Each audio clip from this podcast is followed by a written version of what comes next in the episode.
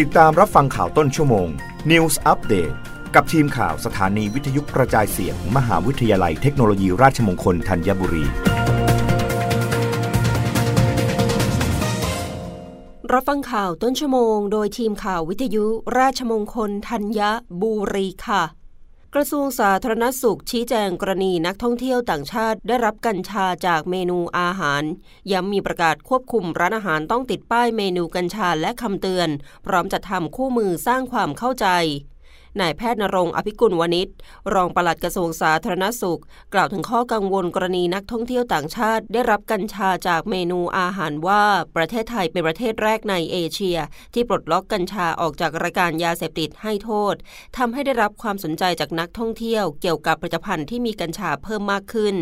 อย่างไรก็ตามขอย้ำว่ากระทรวงสาธารณสุข มีนโยบายนำกัญชามาใช้ทางการแพทย์ สุขภาพและเศรษฐกิจ ไม่สนับสนุนการนำไปใช้เพื่อสันทนาการ โดยระหว่างรอพระราชบัญญัติกัญชากัญชง ได้มีการออกประกาศกระทรวงสาธารณสุขหลายฉบับมาควบคุมให้มีการใช้กัญชาในทางที่ถูกต้อง เช่น กลิ่นและควันเป็นเหตุรำคาญ การควบคุมช่อดอกกัญชาเป็นสมุนไพรควบคุม การผลิตแปรรูปจำหน่ายต้องมีการขออนุญาต เพื่อไม่ให้เกิดการนำไปใช้ในทางที่ผิด ส่วนการนำมาทำเป็นอาหารนั้น จะไม่อนุญาตให้ใช้ช่อดอกกัญชา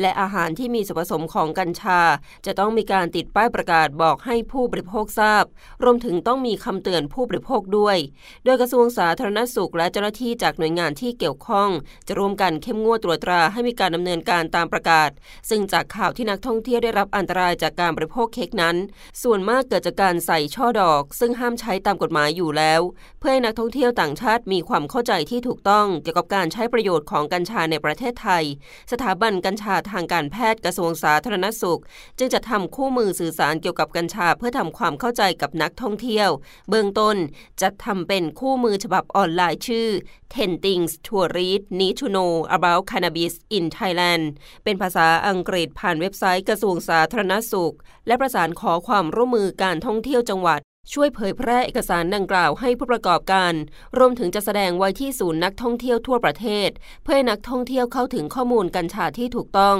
และกำลังจะทำภาษาอื่นๆ เพิ่มเติม เช่น จีน เกาหลี ญี่ปุ่น รัสเซีย เพื่อให้นักท่องเที่ยวกลุ่มหลักได้เข้าถึงข้อมูลที่ถูกต้องรับฟังข่าวครั้งต่อไปได้ในต้นชั่วโมงหน้า กับทีมข่าววิทยุราชมงคลธัญบุรีค่ะ